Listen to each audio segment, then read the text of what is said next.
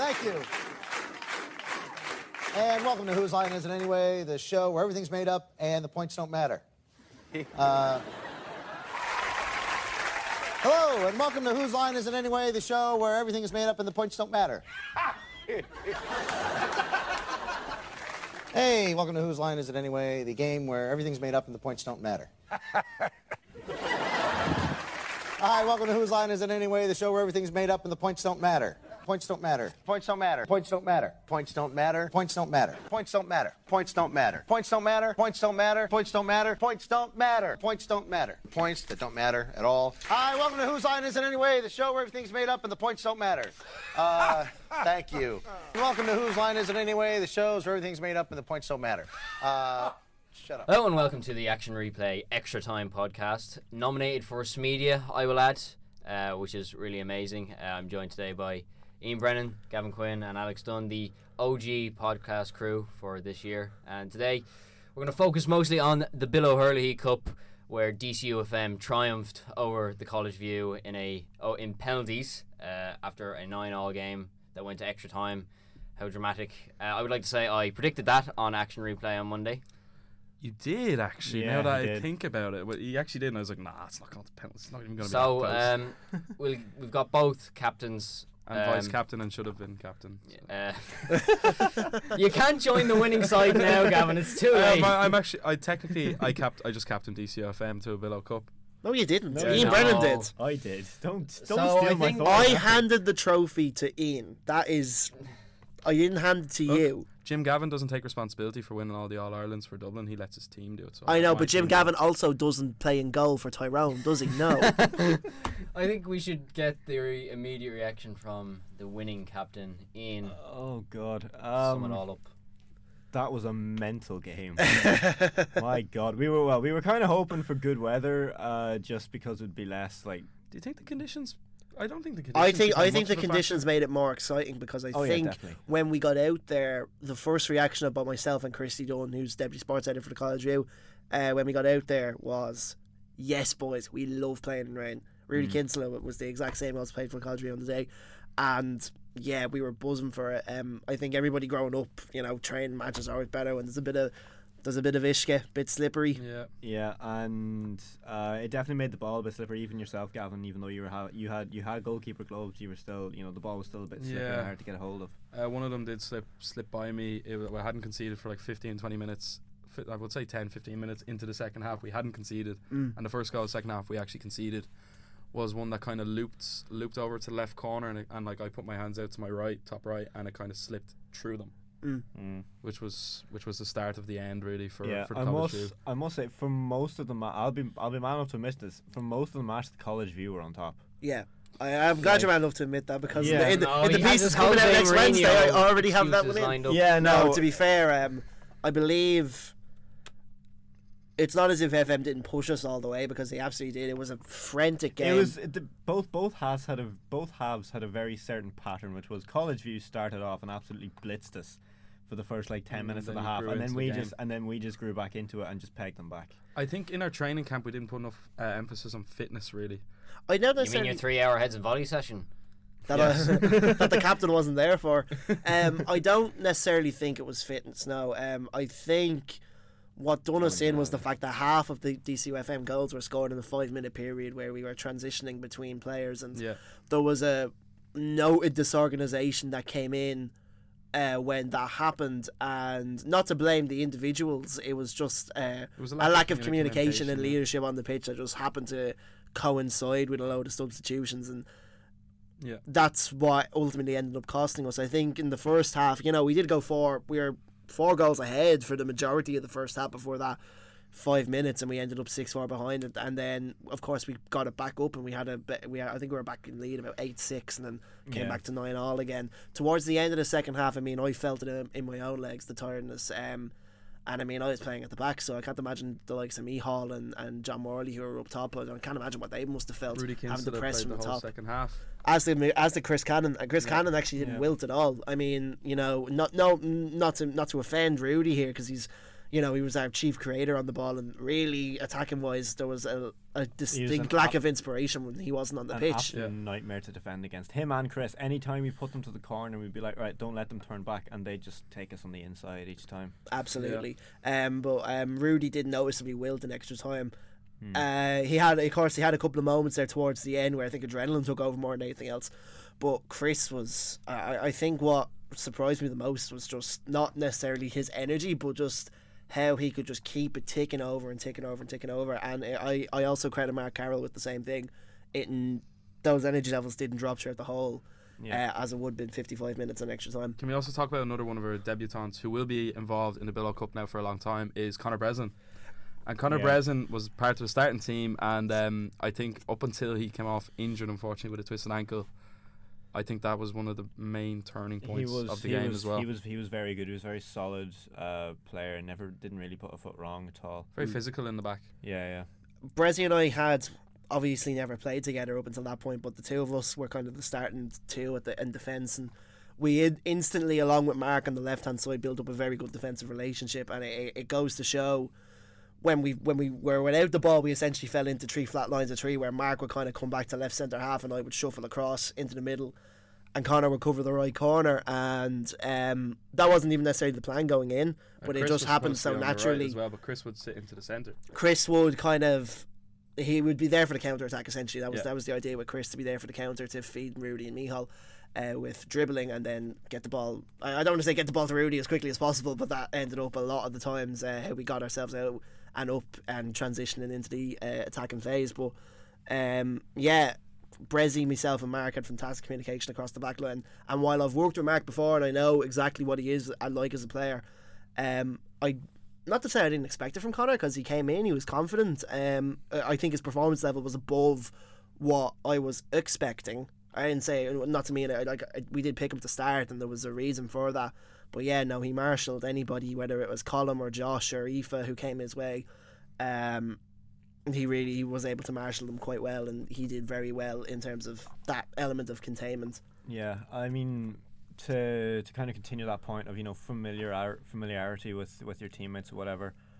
I think only Billy, myself, Cahill, and Joe, the only uh, Billy, myself, Colin Joe played last year, Yeah. Yeah, and um, everyone else was first year communications. yeah, Yeah. uh, which was a little bit um, a little bit daunting uh, because we, we obviously had a lot of inexperience inside, but a lot of unpredictability. You know, you just didn't really know what was what Right. what, what to expect from a lot of people. Well, I Yeah. think that's why it took uh, it took TCFM just a bit longer to grow into the game. Yeah, really, yeah, because definitely. you raced three 0 ahead after five minutes.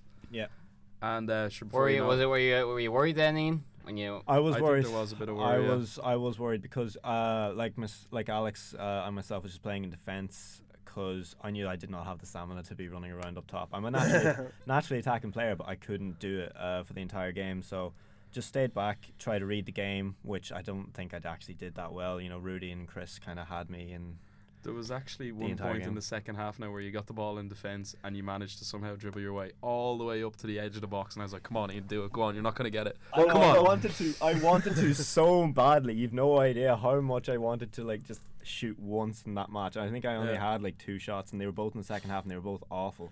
What was in, what was interesting was that as the towards the end of the second half, we essentially kind of replicated the plan they used and put in place. Where uh, I actually took myself off to bring on John Morley, but what we did was we moved Chris into defence beside I think it was Arthur at that point because Connor was already injured, and we decided to replicate essentially that one run that you had done, except we kind of deployed Chris basically as like a, a sweeper who could carry the ball up into midfield. Yeah. Yeah. I think that's one thing that uh, I don't know whether or not that was the thinking behind it, but it's one thing that you yourself Ian, were able to do effectively. You said you're an actually attacking player. It did come through. Um, in terms of, I think that the transition from defense into midfield for you was a lot smoother because of that. Whereas a lot of the time for us, it was. I don't want to say kick and rush, um, but Yeah, you yeah. know, our, our, our style of play was a tad more simplistic at the back. There was a, there was a bit of a you know whenever you got the ball in your defensive third, you know, and I was looking at it, you know, I'm kind of thinking right, there's about a half a chance that you're just going to boot it up, and I'm going to be able to sweep it up here. Yeah, Yeah. Um, it was at, at times it was easy to defend against, but whenever you got the ball down and played, it was it was a nightmare. Yeah, I think um, like Connor for uh, physically was fantastic. He, you know, he- he's not a footballer as it is, and he, he wasn't the most comfortable on the ball. Mark can be rushed. I can be rushed. Um, but if we were able to get it through the midfield to Chris and Rudy, then that was that was the idea. Obviously, um, what what the plan was, at least in my own mind, was whenever I would take it, being the centre, the pivot, if you will, that the team is moving around, I'd always try and get it wide as quickly as possible. So I just spot the wide space and go for it now. And if there wasn't a player there, I know Chris drifted inside a lot. So a lot of times he played it out to the right, and there was that space was vacant. So we did in the second half was we actually played Mihal on the right, and that kind of added another dimension. And at the very start of the second half, there was another blitz, and that was the main Yeah. reason. It's eight six of the College View. There's not a lot of time left on the clock. How did you pull it back in? Joshua Freeman. Yeah, Mm. I'm not gonna lie, 'cause Yeah. he's he's he was another a terror for the whole game. He's another player, uh, and I knew exactly what he was capable of going into the match. And I know Alex has said to me himself that he had absolutely no idea what to expect. No. But um, I knew Josh goes to the gym every day and runs about 10k on the treadmills every single day. So I knew he'd be able to last the entire hard. match if he needed to. Yeah. Um, he played the entire second half. He didn't tire at all. He was just t- absolutely tireless and And chasing. he, down uh, he got the equalizer, didn't he? He got the equalizer in the end. Yeah, to make it nine all because we got was it. it. Scra- was it a scramble in the box? What I can't remember what the final It goal was it was a bit of a it was a bit of a scramble in the box, and Josh was there in the right place, right time. Alex, uh, you said you had some Jose Mourinho excuses. You want to you want to whip them out? Well, I, I I do believe the College View they get a bit unlucky. Um, Is this this is at the end of extra time? no, no, no, no, no, no, no, no, no, no, no. I'm not going to talk about extra time because the time was up. The time was up about 20 seconds, so it's actually up.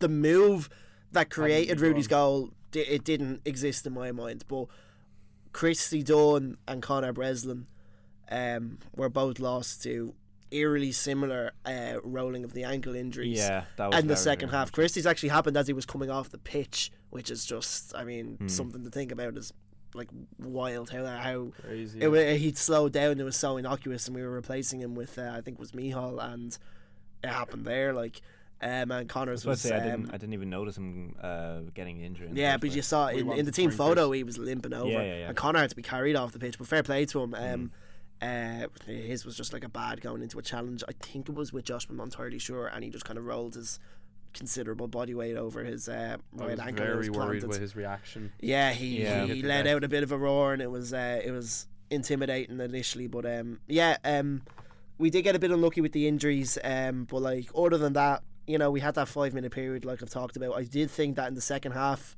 we shaded it in terms of the balance of play. I think extra time was kind of even. Um, I think Tired FM legs at that stage. though, FM anyway, had the energy advantage. I was gonna say FM did have the energy advantage at that stage. yeah. But um, I think then that, other than the fact that Rudy managed to drag us kicking and screaming and uh, put them back under the caution the last minute, and yeah. um, we had several chances in that final minute up until then. I don't think he's got out around half or the last minute and a half. No, it Um, was it was very much back to, uh, back to the backs wall. against the wall. it yeah, was I would I would counter the kind of um uh the kind of unlucky argument uh with the injuries and okay yeah, the college did get very unlucky with the injuries but you also had a considerably bigger squad on the day. Yes, that that is Ooh, true. we did. Oh no no no! It, it, it, it, is. The, the FM had five FM people. I want to say cancel on the day, Yeah, which is FM considerable. you FM know. had five people. I know yourself, like you had circumstances. That's fair enough. Uh, Liam De Bruyne had a hospital appointment. That's completely understandable. yeah. Uh, Jack Matthews just didn't show up. Had a hangover excuse, I think. I think something Yeah. like that. Um, then again, so did Billy Keenan. He still turned up and played. Yeah. Fair play to him. The only one that we were missing from ours, because we knew Owen Hart wasn't playing because of his arm. Yeah. uh, The only one we had missing from ours was uh, Craig Craig Shaban. Shaban, and Who, we honestly- were doubtful whether or not he was Oh, look, to Craig Shaban, Shaban, right? I'll tell you a quick. Uh, Craig Shaban was supposed to play on our five-a-side squad in semester one. Yeah, yeah, I'm well up for that. Yeah, he never showed up once. so Yeah, I, I, can would, I would, I would say. I don't, I don't know Craig Shaban, but knowing that, um, I, I think know you used to play, Shaban, you yeah. used to play GAA with him. He uh, he still plays senior for uh for like Yeah. round towers. So, So I would no say- his. I would say that if he had, if he had showed up, you would have won the game easily. That's, I that's think my Craig opinion. Shaban could have been a bit of a difference if he was committed and fully fully fit. We don't know. Moving on to the Wait, climax, or Yeah, we'll talk about the Well, climax. Uh, okay, don't- okay, Oh, no, okay, no, no, we- no, can no, no, no, no, no. We're just we're, we're, we're we can run into the details of things, but I feel you know we've kind of gone we've gone normal time, we've gone extra time. What about penalties? Yeah, well, fir- first of all, we had absolutely no idea what the what the protocol was because I don't think the Billow Cup has ever ended in a draw in our lifetimes, anyway. So- No, it has never ended in a draw, I believe, ever. Um, so the extra time was kind of flooded up on the fly. Yeah. Initially, it was 10. College View wanted 10, even though we were the more tired side, but we got argued down to Yeah. 5 by FM. Uh, Colin McDonald was very pushy on the five minutes. I'm not sure why, but whatever. Yeah. Um, and then the penalties, um, Ian and I had a just rock, paper, scissors. FM got to choose, they went first. yeah. Um, I hit the first we- penalty and it was an absolute shocker. Yeah, I slipped, know, you caught yeah. me wrong-footed because I, did, I didn't think it would be a shocker.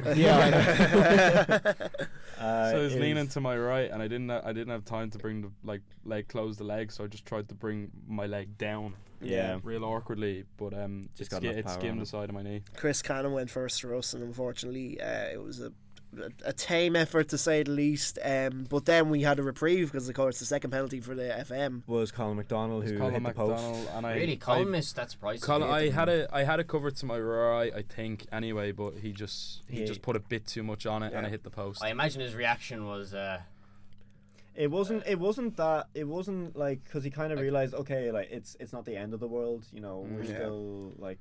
We kind of shrugged Chris's off as well in a similar manner. Like, Yeah. okay, number one, we first three Yeah. penalties of a penalty shootout are always like Yeah. if Yeah. you miss them, it's not. It, And it's like the Re- fourth and the fifth. and Mihal And then Rudy hammered his home, and we were settled then. So Yeah, and then I think it was a uh, Josh hit next for us. And Josh hit next, great penalty actually. Right I in the didn't top have much of a corner. chance. Yeah, Mihal low to the right, uh, no, no chance for Cole. Um, and then number four for I actually I don't I remember. think, I your think it might have been the last Alice. No, Alice I think was last. Alice was last. Mm, Alice, yeah, Alice was last. Uh, I think it was Dylan. Dylan Mangan maybe. Yeah, and he Yeah. he put his away, and Uh, Shane stepped up for us and put his away again in the um, bottom. It was Colin O'Rourke's bottom right, our bottom left, and Hmm. I think he may have figured out the pattern by the time we got the penalty five. If because Yeah, Alice scored, Alice, Alice, Alice scored. She sent me the wrong way. fair of all, of her. all the penalties, it was the only one where I went the wrong way. and um, we shade. had Yeah. we had had um, Sparky.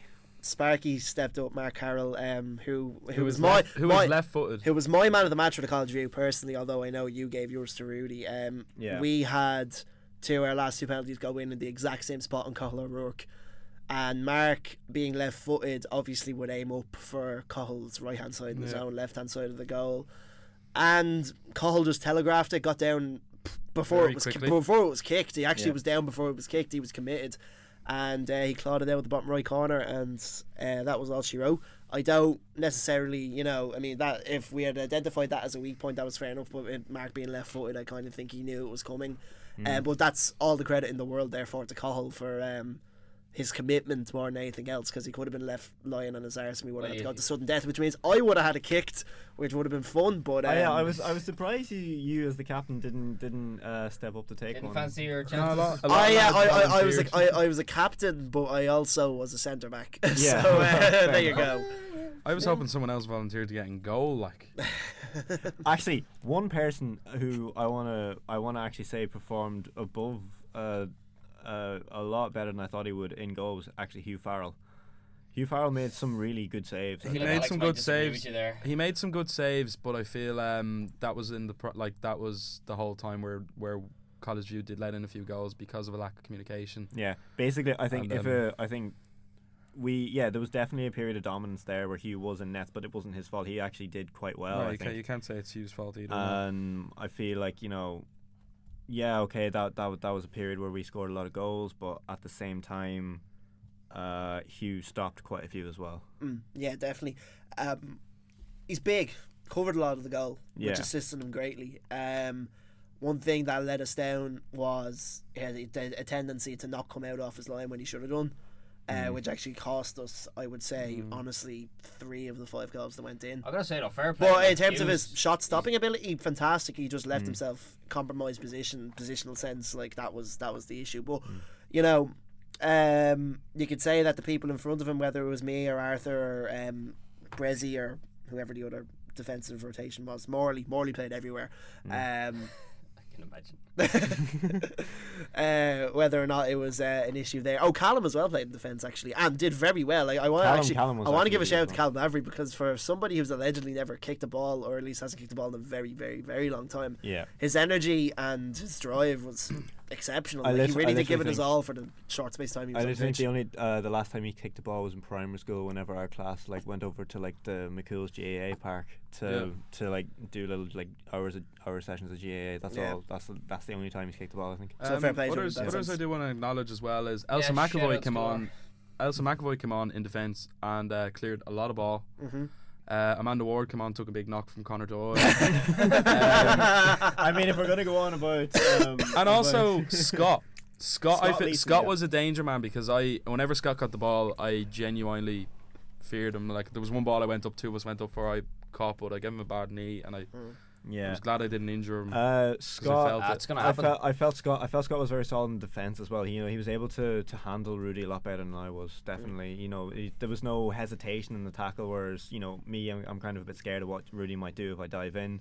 Whereas Scott Scott just didn't think about that. Yeah, Scott just didn't think about that, and perhaps that's something that I should have done as well. But Yeah, because Rudy, Yeah. ki- Rudy kind of like he thrives on that kind of you know, your hesitation. If you hesitate, Yeah, Rudy, yeah. Rudy's gonna, Rudy's gonna know that, and he's gonna try, and he's just gonna but dribble it's around so you. it's so ingrained in me as a footballer to not dive in, you know, Yeah. and leave myself You've on the got, arse. you've got pretty much the opposite person on sitting Yeah. across the table from you. Always Uh, dive in. In terms of Alex i- i- Dunn. in terms of uh, defending, I wouldn't necessarily call myself compromising, and there was an incident actually, which actually led to FM's first goal. Uh, while we're on the topic of uh, intergender violence, um, let's not okay. Let's not call it violence. Let's not call it violence. Intergender violence. What a way to put it. Let's it. not call it violence. no, no, no. Of course, I'm, I'm, I'm kidding, of course. But Yeah. um, Aoife played up, started up top Alice- for years, and Alice, Alice I, Alice, my God, you called her Aoife in a text message, and I got it wrong the whole game. And I only found out it was Alice, I? like towards the yeah, you did, and towards the middle of the second half, I actually found out Oh. her name was Alice. But um, so uh, Brezzy picked up Colin McDonald, and I picked up Alice as um, FM. Were attacking. Generally, that was our alignment for when they were coming at us, and um, I the ball was fed into Alice by you had made a few changes at that point. So I actually think it was Billy, and um, Mm. we were up like four. I think I want to say it was a three 0 or four 0 I think it was three. No, I think it was four 0 at that It was four 0 yeah. And uh, Alice had pushed me back to the edge of the box. Now, I mean, I'm I'd like to think I've got a decent sense of position and a decent ability to read the game, but the one aspect. And it's the main reason why I still don't play 11 side football is because I'm horrendously slow. I just can't run. I have no pace whatsoever. So Alice had beaten me on the turn on the edge. nods his head. A- Alice had beat me on the turn on the edge of the box, um, and she was winding up her left foot. Um, Personally, I am a bit insulted because I think I would have saved it. as as a defender, you don't want to have to take that chance, and I took her out. I'm not gonna lie. Oh. I purposefully went in and took my right foot and hooked her right foot, which was her only balance, right out from underneath her. It was a clear free kick. I did apologise when Hugh Farrell interviewed me. I don't know if I apologised to her. I do apologise, Alice, if I didn't at the time. It would be uncharacteristic of me to apologise, but part of the game, whatever. Um, and uh, Yeah, yeah, professional foul. professional foul. Yeah, probably should have been yellow card for that one. uh, and then there was a couple of others where I mean, it was it, uh, as much as it- it was an in as much as it was goal. an, an intent. It did, yeah. As much as it was an intense game, it was actually quite a.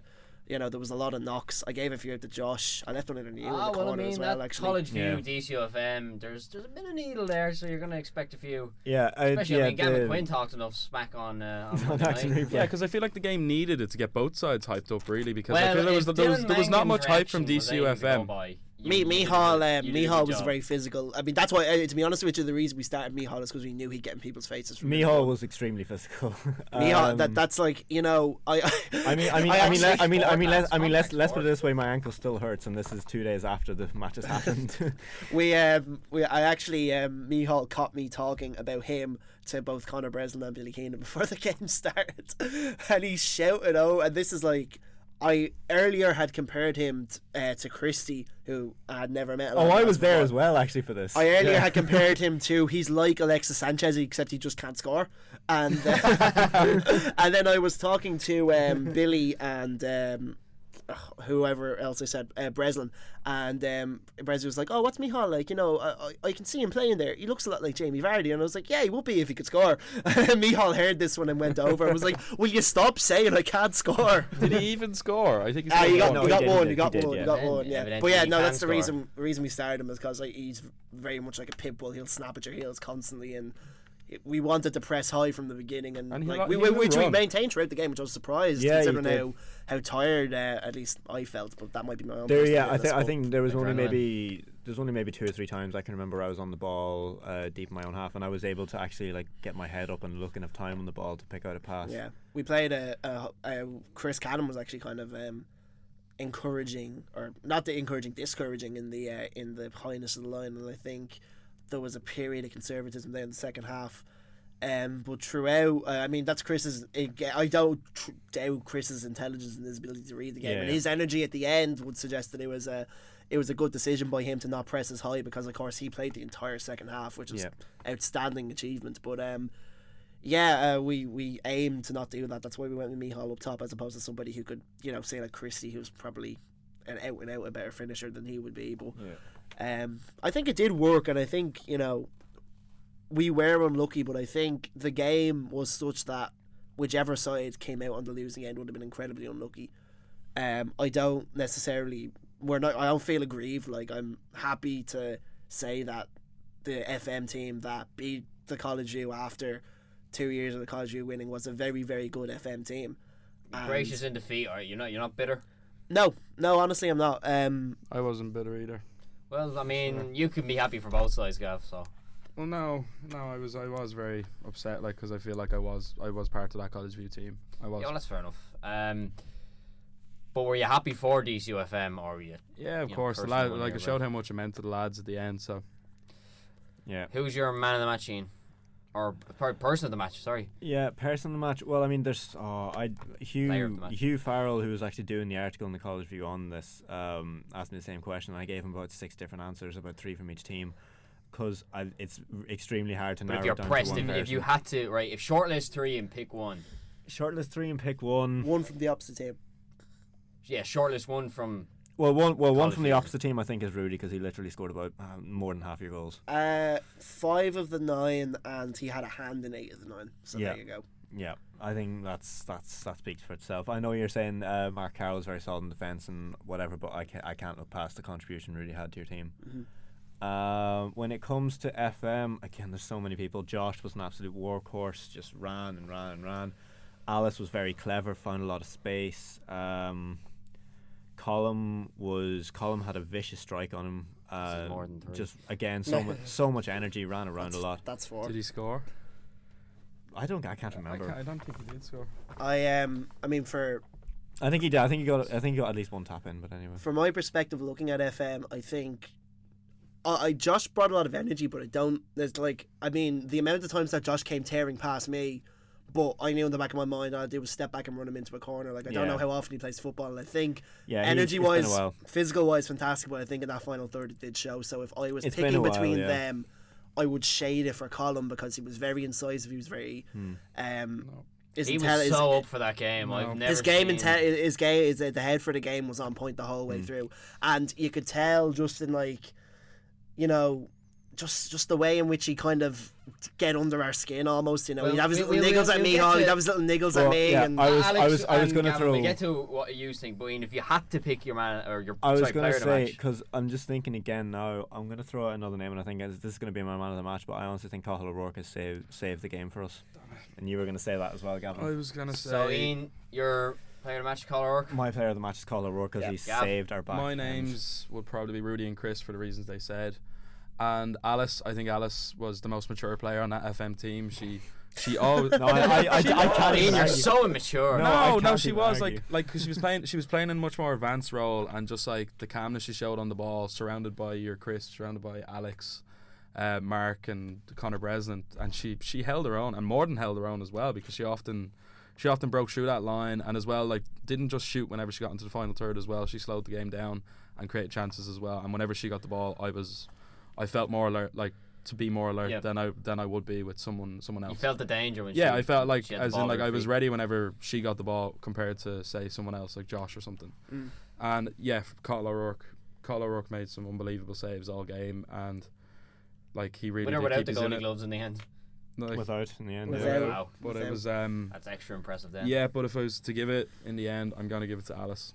For the point of it, like, because I'm looking at it from the point of view as in who am I, who am I most scared of, and it was Alice. It's gone with Not, not even, not even for her scoring, just for her creating an opportunity. So Gav goes with a player from the opposite, from the winning team, I suppose, but also from the opposition team. Uh, Alex, I know you've. I think plenty to say. um, when it comes to FM, obviously Colin O'Rourke we knew going in was a fantastic goalkeeper. Not to say it's kind of like David De Gea syndrome where he never gets man of the match because you kind of expect it. Yeah. Um, Alice surprised a lot of us, um, but I feel as though the danger person for me in terms of drive from midfield, which was my main objective, was to stop that ball coming in.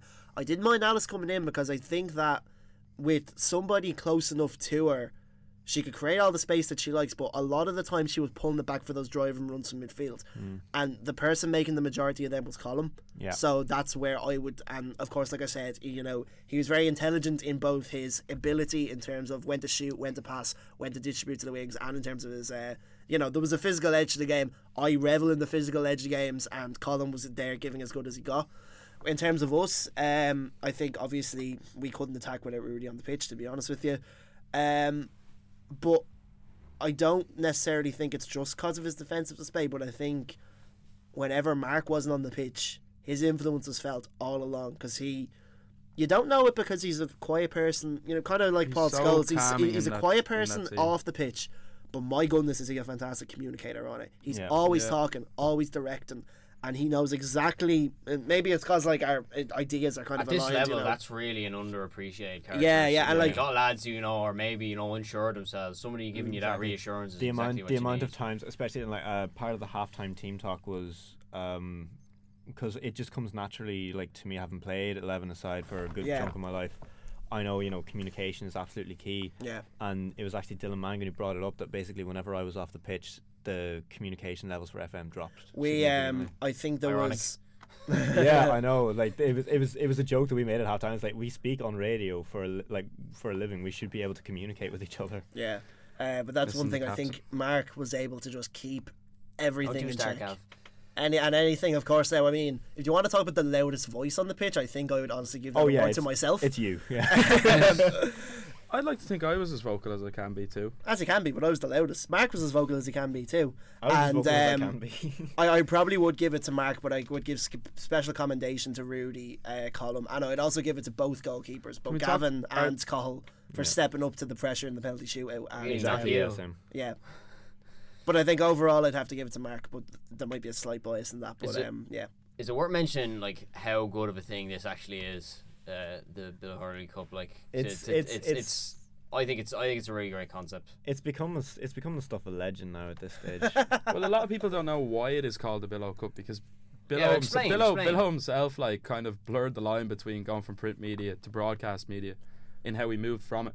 Mm. So what we're essentially doing is exactly what he did, kind of like blurring the line between them because at the end of the day we're all we're all really journalists, broadcasters, and in this day and age you're not only print, you are broadcast journalists too, as we all are right now. and in that sense, I Hurley in terms of not just in the sporting perspective, because the majority of his print work wasn't actually in the sporting section, but in terms of his overall contribution, he was, um, I believe, the quote that was given to us by actually one of Rudy's mates from Joe, who played in the original Bill O'Herlihy Cup, was that the tribute was to Bill because he was a renaissance man of journalism, if you will, um, and his adaptability uh, under any situation in any pressure is one that I believe that the game itself, those virtues, uh, the, the game itself, that's the virtues that they stand for, and um, if it's somebody that we would like to emulate in our future careers, regardless of what routes the individuals from Journal Soccer MPS or Culture DCFM, I should say, go down, it's um,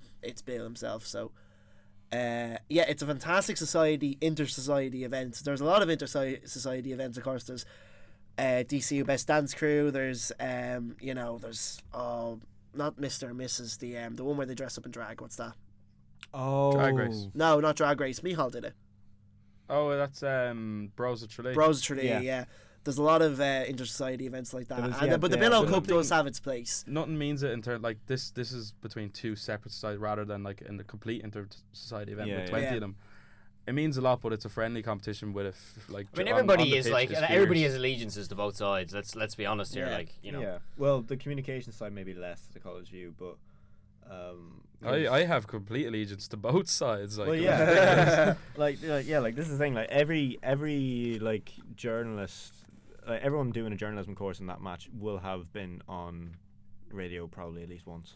Yeah, and everybody there knows everybody on the. It's not like Yeah, you know, yeah. it- uh, tomorrow, today you're playing in a football match. Tomorrow you're doing an assignment. On it's a group it, it, it's just a great occasion, and I think that we can all feel as though you know, thanks to everybody for having taken part and all that kind of stuff. You know, I don't want to lash on and name everybody's name, but like you know.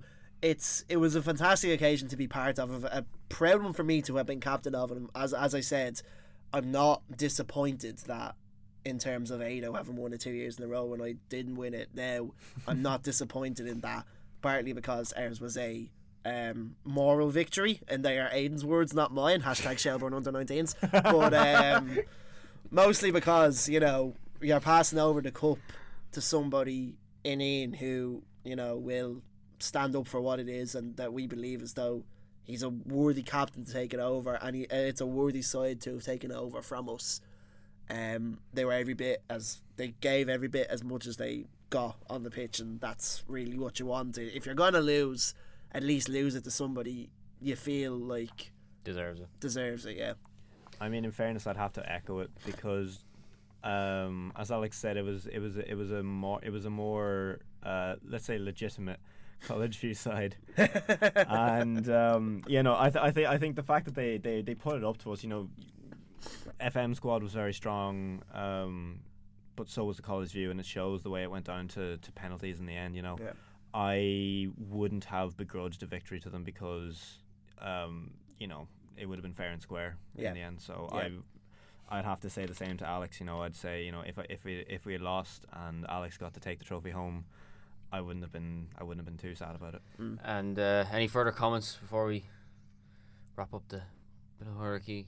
Billow Hurricane? if I want to cut that one. Uh, the Bill O'Herlihy Cup. um, pressure on Jer next year. Pressure on whoever is head of FM Sport next year. Ian will get to see it. I won't. Well, you'll probably be playing it, and I won't. That's, Yeah. So that's. Uh, I, I would I would I would like to make it known now that even though I'm going to be writing more for the college view, I'm still playing for FM next year. Oh, well, absolutely. Yeah. That's fine. Uh, sure. Gavin's head of FM Sport, and he maybe the Fair enough. I cleared this up on Action Replay on Monday Ah, as you to think why you did, but no, did he you did, he did, he did. In Yeah. fairness, he did. No, he did. FIFA would let me register. I had already registered with the College View. Andre Silva, what is going on? I submitted my paperwork and it was delayed by like 20 seconds. Adrien Silva. Adrien Silva. You're hosting a. Mm, you're hosting a sports podcast here, Lou. Come on, basics, basics. that guy called Silva who plays for Leicester. Him. The the Portuguese fella. Yeah, that guy. Is he Portuguese? I hope he, He is. is, he is, he is. Imagine if he was that the fella in the green and white shirt? Sport- I feel that's I don't know if inside you. joke. I, I don't know if you meant that, but if I you did, that 100% did the. mean that to be sporting. Yes, I did. I, if you if you meant that, that is the greatest joke in the history of actually replay extra time.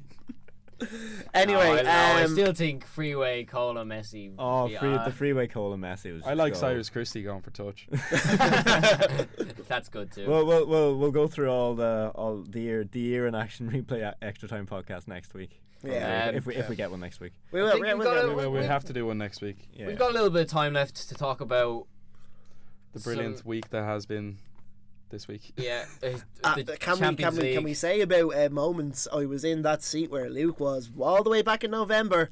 Told y'all, y'all sleeping on Roma. I told y'all, dark horses. Are you are you American now? Yeah, I told y'all. Sleep I told y'all, Sleeping y'all. y'all sleeping on Roma.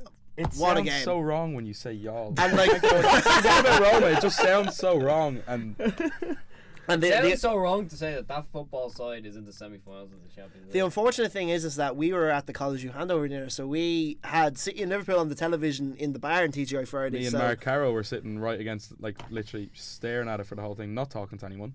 but um, What other way would it be? I wasn't. I was down being sociable with everybody because I expected Liverpool to win, and they did. Um, but I don't think anybody would have put Barcelona on the telly because even at 2 0, I think you're thinking, oh, jeez, they're, they're going to come back. Come on, it's Barcelona. But what a You would- You would have performance. thought surely there was a goal for Barcelona. It just never came. What a performance by Roma. And, like, Yep. it- ultimately, you have to give all the credit in the world to.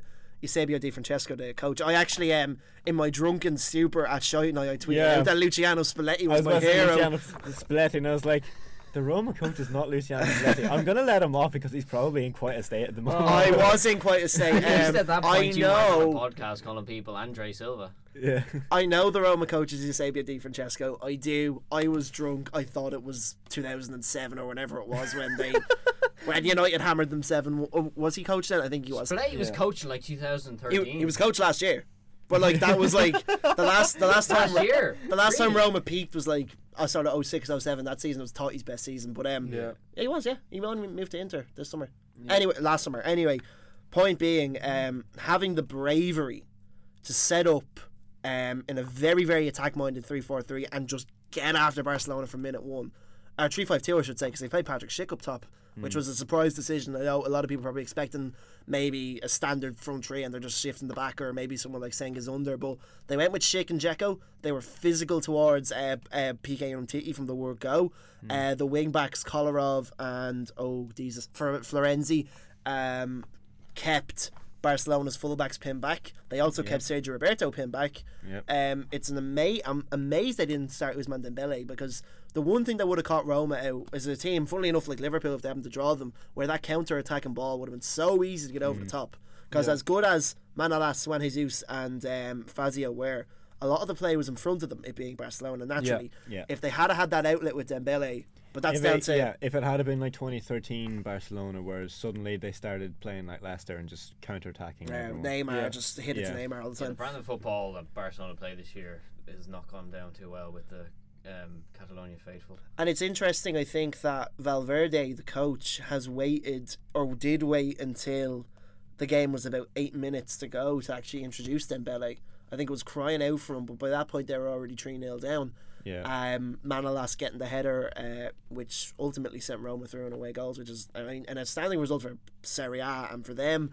But yeah, uh, I think that if you're going to blame anybody, you know, okay, okay, in one sense, I guess you could blame the the wingers who were, I guess, nominally in Iniesta and Sergio Roberto, but Barcelona play so skinny that really it's a it's like a skinny diamond, if you will. But I really think you have to blame must be attached to Valverde for not reacting to that situation quicker. Um, it could have been two amazing Serie A team comebacks, but for Arguably- Michael Oliver maybe. Ar- arguably should have been. Arguably no. should have been. I don't believe it was a penalty. I think Lucas Vazquez was at a 45 degree angle to the ground by the time Bonucci touches him. I think Bonucci is able to get around and get enough of the ball. Is there contact? Yes. But it's a lot more than Lucas Vazquez is making out considering he was already falling by the time Bonucci got to him. Hmm. Now, credit to Michael Oliver. He was right to send off Buffon for the way Buffon reacted. Yeah. And I think he. I don't think anybody disagrees with that. you have to commend him for having the balls to make that decision, but it is a good decision that was brought about by him making a bad decision beforehand, Yeah. Yeah, essentially. it's hard to disagree with that. And it, it, Juventus, nobody. No, it was the same with Roma. There was no pressure going into that game. Yeah. Juventus it was go and play Yeah, a really yeah. good style of football. Um, and I think that's what like I find it so bizarre that in Champions League ties when when teams need like five goals, that's when they're most likely to get them. Is under those high pressure situations like we saw with Barcelona against PSG last year. It was just Hmm. under normal footballing conditions they don't do that. They don't make that comeback. You see It's what when they happens really have to play football, they show how they play football. When that they was let what the leash. surprised me so much about City was like when you get they got that first goal. It's like that's it. Like No, it's a this- credit. It's a credit to Liverpool's defense, which we will get to later on. But, But what I think is, I think it's an indictment of, and it's also why I now believe Bayern Munich are going to go on and win it because they drew nil nil with Sevilla in their second leg.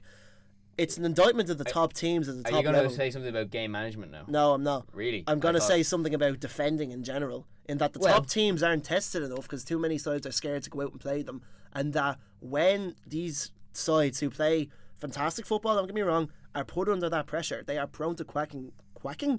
quacking, quacking. when, tho- when those sides are put under that kind of pressure, they are prone to cracking so quickly. And that's what Liverpool did fantastically against uh, Manchester City, and it's what Juventus and Roma were able to do against Barcelona and Real Madrid. And okay, I guess Juve obviously have built their success on a good defense. It's waning now. they won't reach this stage again, which is sad for me as a fan of maybe not necessarily Juve, but Italian football. But um, yeah, I mean Bayern's nil nil against Sevilla, I think was the most significant result of the whole lot because it shows me that they can actually defend. I raise you the question that Liverpool will play Bayern with absolutely no fear and rip them I raise you the the question: counter-attack. Liverpool play any of the teams with no yeah, fear. I Yes. think Liverpool are the team that nobody wants now. I think Bayern Munich So rather will Roma. I, I think. so I think Roma, I um, think, no, no, no, no, no. I think people still see Roma as fodder. To be honest. Okay. No, I think. but they shouldn't. I still slightly. They shouldn't, but I, I, I'm. I, I still, I still think if Yeah, I'll Bayern, sleep if in- Bayern or Real Madrid get Roma, they go, oh, yeah, right, Roma. We'll, we'll deal with that. But if they get Liverpool, they go, mm, don't No, like that. however- don't like So however- we were saying the same thing in the quarterfinals. Nobody before the quarterfinal draw was made. Nobody wanted Liverpool, and City have proven why. that. That was a worse draw for City than it was for Liverpool, despite the Hmm. fact that most people thought it was the other way around. I said that was a worse draw for City because number one, they don't have. I, I don't, I don't know what, what, what way to put it. They l- losing to Liverpool four three. Yeah. was in it was in their heads, and we know that Klopp has uh, Guardiola's number now at this stage, but also that you know City really don't have that pedigree against European teams, whereas Liverpool do. You know, European nights. So the last thing they wanted to do was to come to Anfield. Well, City have, in the last five years maybe have more European pedigree than Liverpool do. in the last five years, but in the last One fifty, semi-final appearance is not pedigree, to be honest. it's more than Liverpool team. had really. yeah, Question but do you think and the City have never really performed? Other bar than- that other than the one semi-final, than the one yeah. semi-final, they have been they have cracked every time in, A, Eu- que- in a question now to yourself, Luke, and to Gavin. Out of Bayern, Real, and Roma, who are the team do you actually want to get in the semi? Look, I'd be lying if I didn't say Roma, but I mean, I don't fear anybody at this stage. But To I be raise, honest- I raise a point to you that Liverpool might play better as underdogs, and Roma will go into that match with nothing to lose. Yeah, I'm I'm gonna say Bayern Munich. I definitely don't want Real Madrid for the fact that I know Real they are susceptible in the yeah, that's Real Madrid, and they are susceptible at the back. But um, I think Liverpool's style would suit Real Madrid's defending. In terms of uh, like you seen how you seen two of Juventus goals yesterday, they came from headers from big target man, which is Mario Mandzukic, I, I think though, and a, uh, and a the- scrappy goal from Matuidi. the, the fact that Zidane has such poor organizational skills, I think that game would be absolute carnage. I don't necessarily think I it's don't fair think- to say Zidane has poor organizational skills. I think his overall concept of football is simplistic. I don't think it's poor. I think that no, I, that's where I, that's where I disagree because whenever I watch Real Madrid play, it's like Keystone Cops, but like if Keys- Keystone Cops took extremely extremely effective steroids. It's it's it's, it's uh, like it's cr- like I watch Real Madrid play in La Liga, you know, maybe once every three weeks, and every time I watch it, it's just carnage. Oh, there feels like there's no organization. That's why them against Roma would be lovely, and Liverpool against Bayern would also be lovely. to be honest Well, with you, think that's my Liverpool, semi-final. Liverpool, uh, Roma against Bayern would be a much closer tie in terms of like less goals scored than Liverpool Real Madrid. I could see Liverpool Real Madrid being absolutely crazy. However, while I No. think that Roma and Bayern would be the tie that would produce the less goals, I also think it gives Bayern a 100% guarantee of going through. yeah, Because no, they're I'm the not gonna deny best. They, No, might, I- they might be the best game managers in Europe at the moment. I think I th- I think I uh, I agree with Gavin. I think the best I think the best Semi-finals. semi-finals for Liverpool and Bayern respectively are each other. each other. Bayern. each other. Uh, well, no, I th- well I think Bayern Bayern would want Rome, but I think Liverpool can do a job on Madrid because I didn't say we it's couldn't very, do a it's job very on them. dependent on when the Anfield leg will be for any of the opponents. Anyway, I think Liverpool, if Liverpool want to get to a final, They have to play they Anfield need first. to be Anfield. No, second leg. Well, Well, they didn't make a difference City with the City tie. Yeah, I think they did, but I think like a team like Real Madrid, it's way more of a cauldron. The Etihad is not I a think, cauldron. I- I think, think- I I think think they go you're out and still blitz stuck them. in the Rafa Benitez days there, where we played very conservative football, so we could bring something back to Anfield to hold on to. I think under Jurgen Klopp, Other way we're not. no. uh, no, no. Big under Jurgen Klopp, blitz them. That's what Luke Jurgen said. I don't want to be defending. I don't want to be defending a two-goal lead for 90 minutes in the Bernabeu or the Allianz Arena. But what Liverpool No. proved to But us we're not that going to defend the lead because we're going to do what we did against City. We're going to expose them. And that's what we did. We exposed Pep Guardiola and the way he. Well, okay, Pep Guardiola kind of exposed himself by going four at the back and putting Kyle Walker in the back line. That made Three no at the back, you sense. No, he went. He started three at the back and then he went to four at the back. He started. He started Laporte. Otamendi plays the sweeper essentially, which was yeah. pointless because he was n- no, the, sweep, the sweeper system did work very well in the first half. Yeah, no, It did. but Guardiola it's not changed- it, he it's changed Otamendi though. He changed system. That's what I mean. uh, He was miles out of position for the, the Liverpool equaliser. I think. And then I- Kyle I, think it Walker matters. Not that I, do, I would still rather come back to Anfield second leg, but I think it matters less than it maybe did in the past. I just think the Anfield second leg with 20 minutes to go and but like like it being level or something. That's that's you what's going to get Liverpool impetus, over the line more I- than I actually- I more can than in the Bernabeu or oh more yeah, than no, in I, I'm somewhere else. Even though Real Madrid fans don't create I the biggest atmosphere in the world, I'd w- I wouldn't want to be in Rome I don't think the second leg. I I, don't think really it- don't want to be in or Rome the Allianz. Arena. That's I can deal with the Allianz Arena. no, I think. there's Uh, a pretty good atmosphere there. I don't I don't think it'll matter to Klopp because I think Klopp is the sort of manager that'll install into his players, you know, especially going to the big stadiums like the Bernabeu or the Olympic Stadium in Rome. Well, you because know, Klopp's done it with Dortmund. He's, he's he's done it with Dortmund, but also he like Klopp is the sort of person that just goes to his players, lads. It's it's just a bunch of grass. There's nothing different to back home. Well, Klopp is very. I mean, I mean, I can see like I'm I'm agreeing with Ian in the sense I think it matters less under Jurgen Klopp, but I can see Gal's point. How we sit, I said I made the point last It's week just that Liverpool's Klopp- lack of Klopp- European experience is the fact that why you want Anfield. Yeah, and well, I mean, Europa League is still like when you're playing Dortmund in the semi final of Europa League, that still feels like a big European night. They have got to a final more recently than two of the teams. Obviously not Real Madrid, but Yeah. It, I think it's a fair point to make. Um, going in, but I suppose heading into the semi-finals, who do you see winning from here? I, I, I know where my heart is, but I know where my head is too. I know where my heart is and I know where my head is as well. Well, I can guarantee I know what your heart is, and I can guarantee I know what your head is. Go ahead. Roma's your heart, Bayern's your head. Yes. Ye- Yes, He- but he just yes, but I'm not se- Bayern. no, no, uh, no. His heart is correct. My head is now second guessing my original head answer. It was Bayern, but now you're thinking Real. yeah. Yeah. Essentially, uh, the heart It's- the heart is Roma just for the sake of how I'm going to dig Look, up if- that action replay episode and repost it every single day. It'll be any time. if Liverpool are not to win this competition, I would love to see Roma do it. And I Yeah. think anybody can do it from here. And especially if you get to the final, anything can happen in the final of Anything can happen in the If the, semi-finals. I think if the draw splits up Liverpool and Roma and conditions are right, we could see a Liverpool Roma final 1984. If conditions are correct. I Was I- ni- wait, oh, wait, it was an 84 or 81. Ooh, it was one of them. Might have been 77, might have been 78. One of the finals he played Roma in, and you beat them. You actually beat them in the Olimpico. It was a Chelsea Bayern job where it happened to be in their home stadium, Yeah. but just went to beat them. Well, the finals in Kiev, so no hopes. um, I, I think Bayern, you know, I think Dynamo Kiev are in the Champions League semi-finals. they Jim Shevchenko, get Shevchenko back. They'll get him there. Um, I think with Bayern, um, you know, the wealth of talent that they have, I think they've kind of overtaken Madrid in that. While Madrid still having an imposing starting eleven, what's happened, especially in La Liga, where they tend to rotate their squad quite often, is that they don't have an imposing twenty-two anymore. Bayern, I think, have the most imposing twenty-two. I think that Heynckes wins trophies in his sleep. I don't know how he's been such a prolific. Heynckes. Love I don't know how he's been such a prolific winner, especially now that he's 70, whatever he is. Um, and I think that they play with such freedom of expression, but are still able to stay so organized and Yeah. disciplined. They've Yeah. got the best elements of essentially a hangover of They are the best team with the be- with the best elements of what you would consider traditional And German I'm football. so it's very scared of workmanlike and Thomas Muller. organised.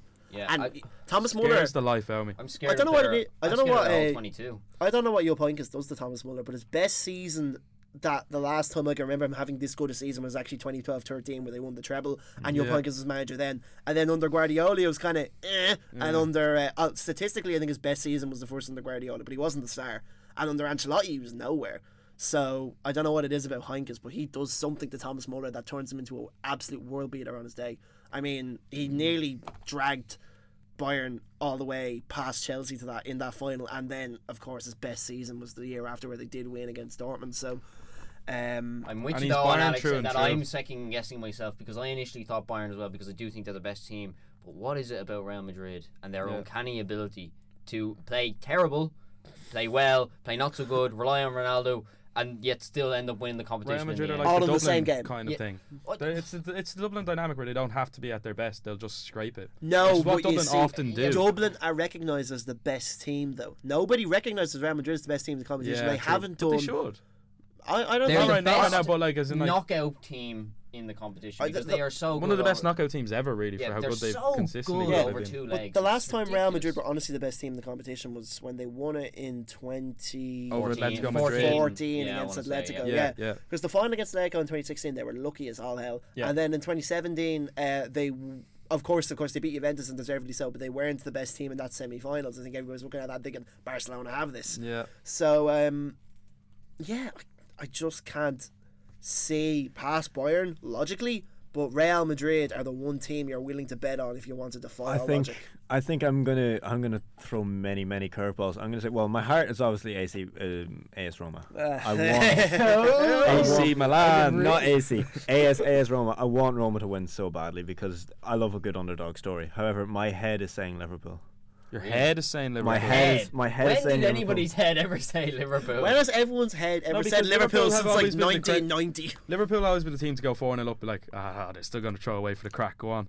That's But, what- that was now all with the Van, tension now at with the Van second leg until the now with Van equaliser. Dijk, it like I think Van Dijk's the the se- right, Van today, Dijk made it? a I mistake think- for that first goal, but oh my god, did he have a good second half? Yeah, yeah. I think And he's made I Lovren think- look very complete Sure, now as well. nodded you. This is I think a, not di- your uh, a, fault. a, a, co- a combination of circumstances has transformed Liverpool from the the three 0 throwaways against Sevilla Yeah. to possible Champions League winners. I think Van Dijk coming in is definitely one of them. I It's think all Worth defensive, every isn't it? penny. I, don't care what anybody says. not necessarily all. James Milner has no- come in and done an absolute job over the last To couple of think weeks. he too. was free and City got rid of him, and he's now the highest assists, he has most assists in this season's Champions League.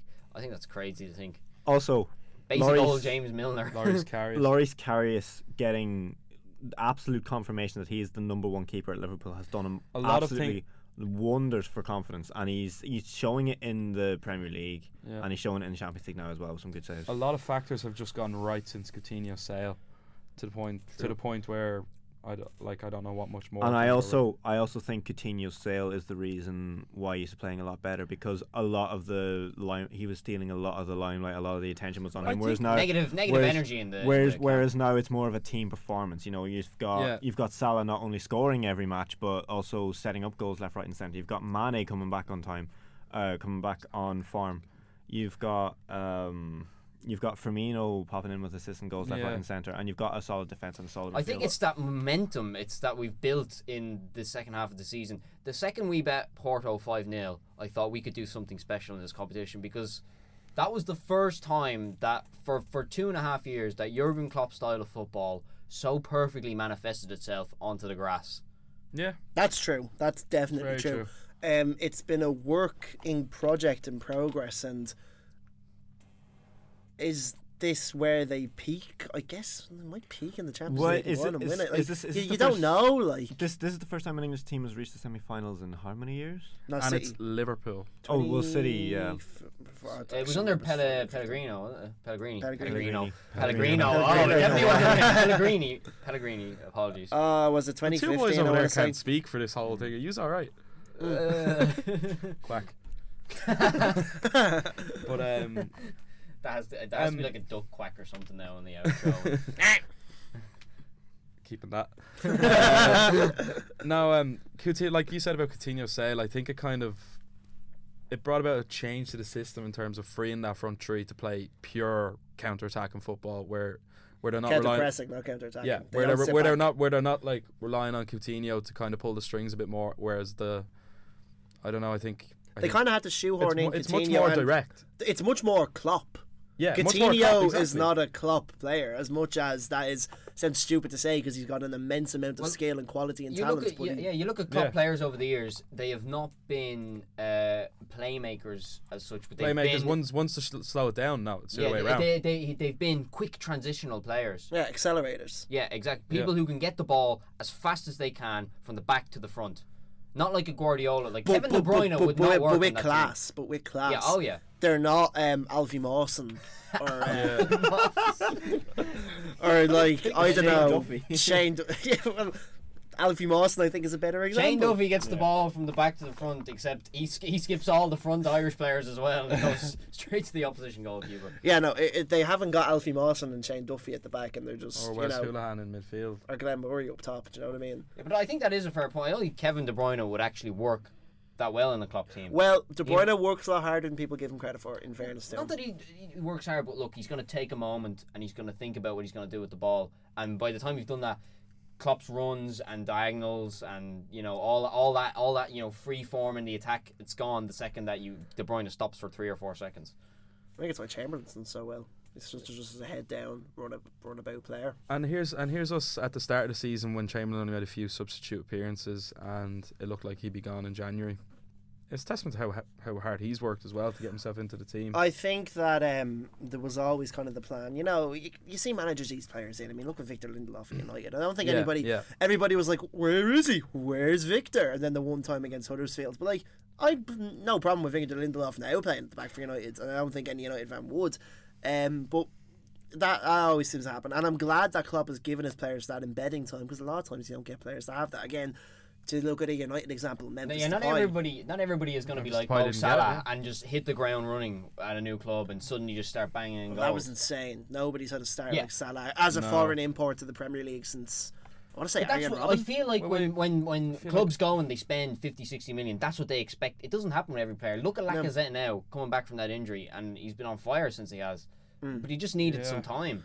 I want to say. Uh, Do you think? Do you think the likes of Naby Keita now coming in could hit the ground running as well, especially with Liverpool? He is- He Liverpool, has the a, way, he's he got a is- full preseason, so it's it's likely. and He's- Liverpool as yeah. well. The way they're the way they're kind of like the way the squad is forming, it looks like they're giving a good tilt for the Premier League next year as That well. That was key to the Salah thing too. We would signed early. I think they always say get your business done early, and they're like, why? June, well, yeah. Mo Salah. There you go. I mean, he did have a fantastic preseason, um, and I think it built a lot of confidence. And then when you when you score in, in your first competitive debut, on your on your your first competitive debut, 'cause you have two competitive debuts. You're watching him in Egypt, were you? well, um, yeah, lost my train of thought there. Um, when when you when he got got that goal against Watford, it was just like you know we're all on. He, he was just on a roll, and then it kept going and kept going, and, and even opposition fans like him because he's just a nice bloke. he will never. I don't think he will ever have a season as good as this either. He's on course for breaking Shearer's record and it's his first proper season in the Premier League. He needs three more goals to break the record. Yeah, and he's a good bit It's ahead of also Har- Harry Kane now after the four goals against Watford a few weeks ago as well. Oh, I don't think there's any question The three winning the goals Golden. Boot. The at goal, the golden boot is is I Yeah, think Yeah. settled. Yeah, Player of the year, Salah get, getting that too. I think so because I think De Bruyne has just slightly dipped in form recently, I, d- I- ever so slightly. as I don't have, think you can so. score. Um, what's he on? Twenty nine Premier League goals. Twenty nine, yeah. in your first season and not win uh, Player of the Year. I know I know De Never Bruyne has been absolutely amazing and he deserves all the praise in the world, no question about it. He'll But get in the team of the year, no doubt. But the thing is, Oh, there's, yeah. there's, Oh, player, there's he's the players second you could say have played amazing. You know, like guys like say I don't know Christian Eriksen or David De Gea that aren't going to get a look in anywhere. Like the Player of the Year awards, whether it's right or not, are always going to be biased towards the strikers anyway. So even if De Bruyne hits his best form towards the end of the season, I don't think he stands I don't. a hope well, in do you, do you Unless think scores Salah or De Bruyne goals. deserves it?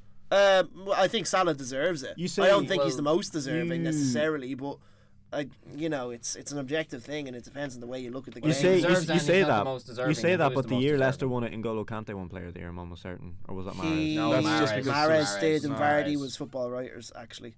All right. Kante won it the following year, but that's because he'd been part of two league team. He was, league part, he was part of the. Chelsea's league winning team. Yeah. So they could not give it to him, but it was kind of like almost begrudging in a way, which is unfair on him. But yeah, it was Mahrez was players. Liverpool and and their Con- uncanny and ability was writers. to get uh, Player of the Years out of uh, when, and not winning the league. Suarez, 13, 14, and Yeah, prob- possibly. I think he will win it. This I year. he Torres ever win too. a Premier Player of the Year when in his first or second? He I think his second done. I season don't he think scored. I think, so. I think He scored over he won it. 20 goals in the league that year.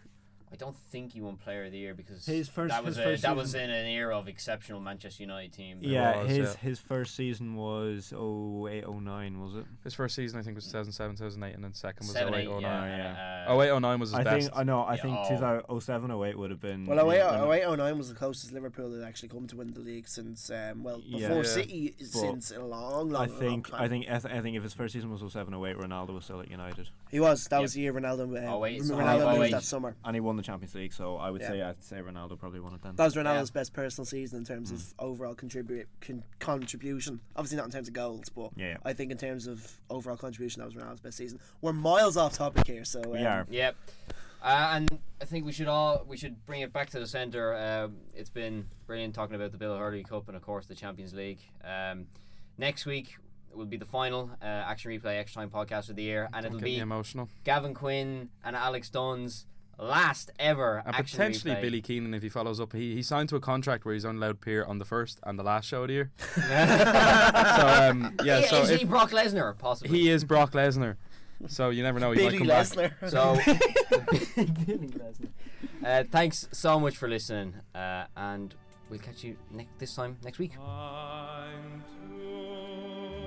It, it's a testament to the, how well they've been able to. You just got a notification. It's a testament to how well. Guess who it is? no, can I just?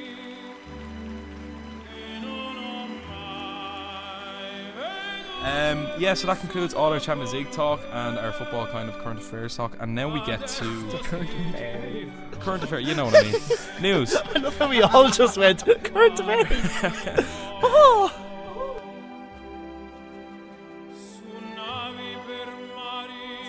The reason why I actually love Milan Baros so much is because he was so slow and so stupid when he tried to get. no, no, no, no. Can I, can I, can I finish this point? Like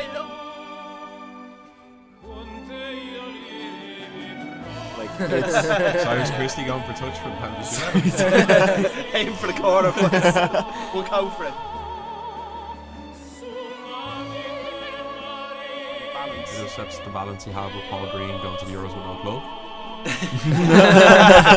you, you don't make. I don't like this point.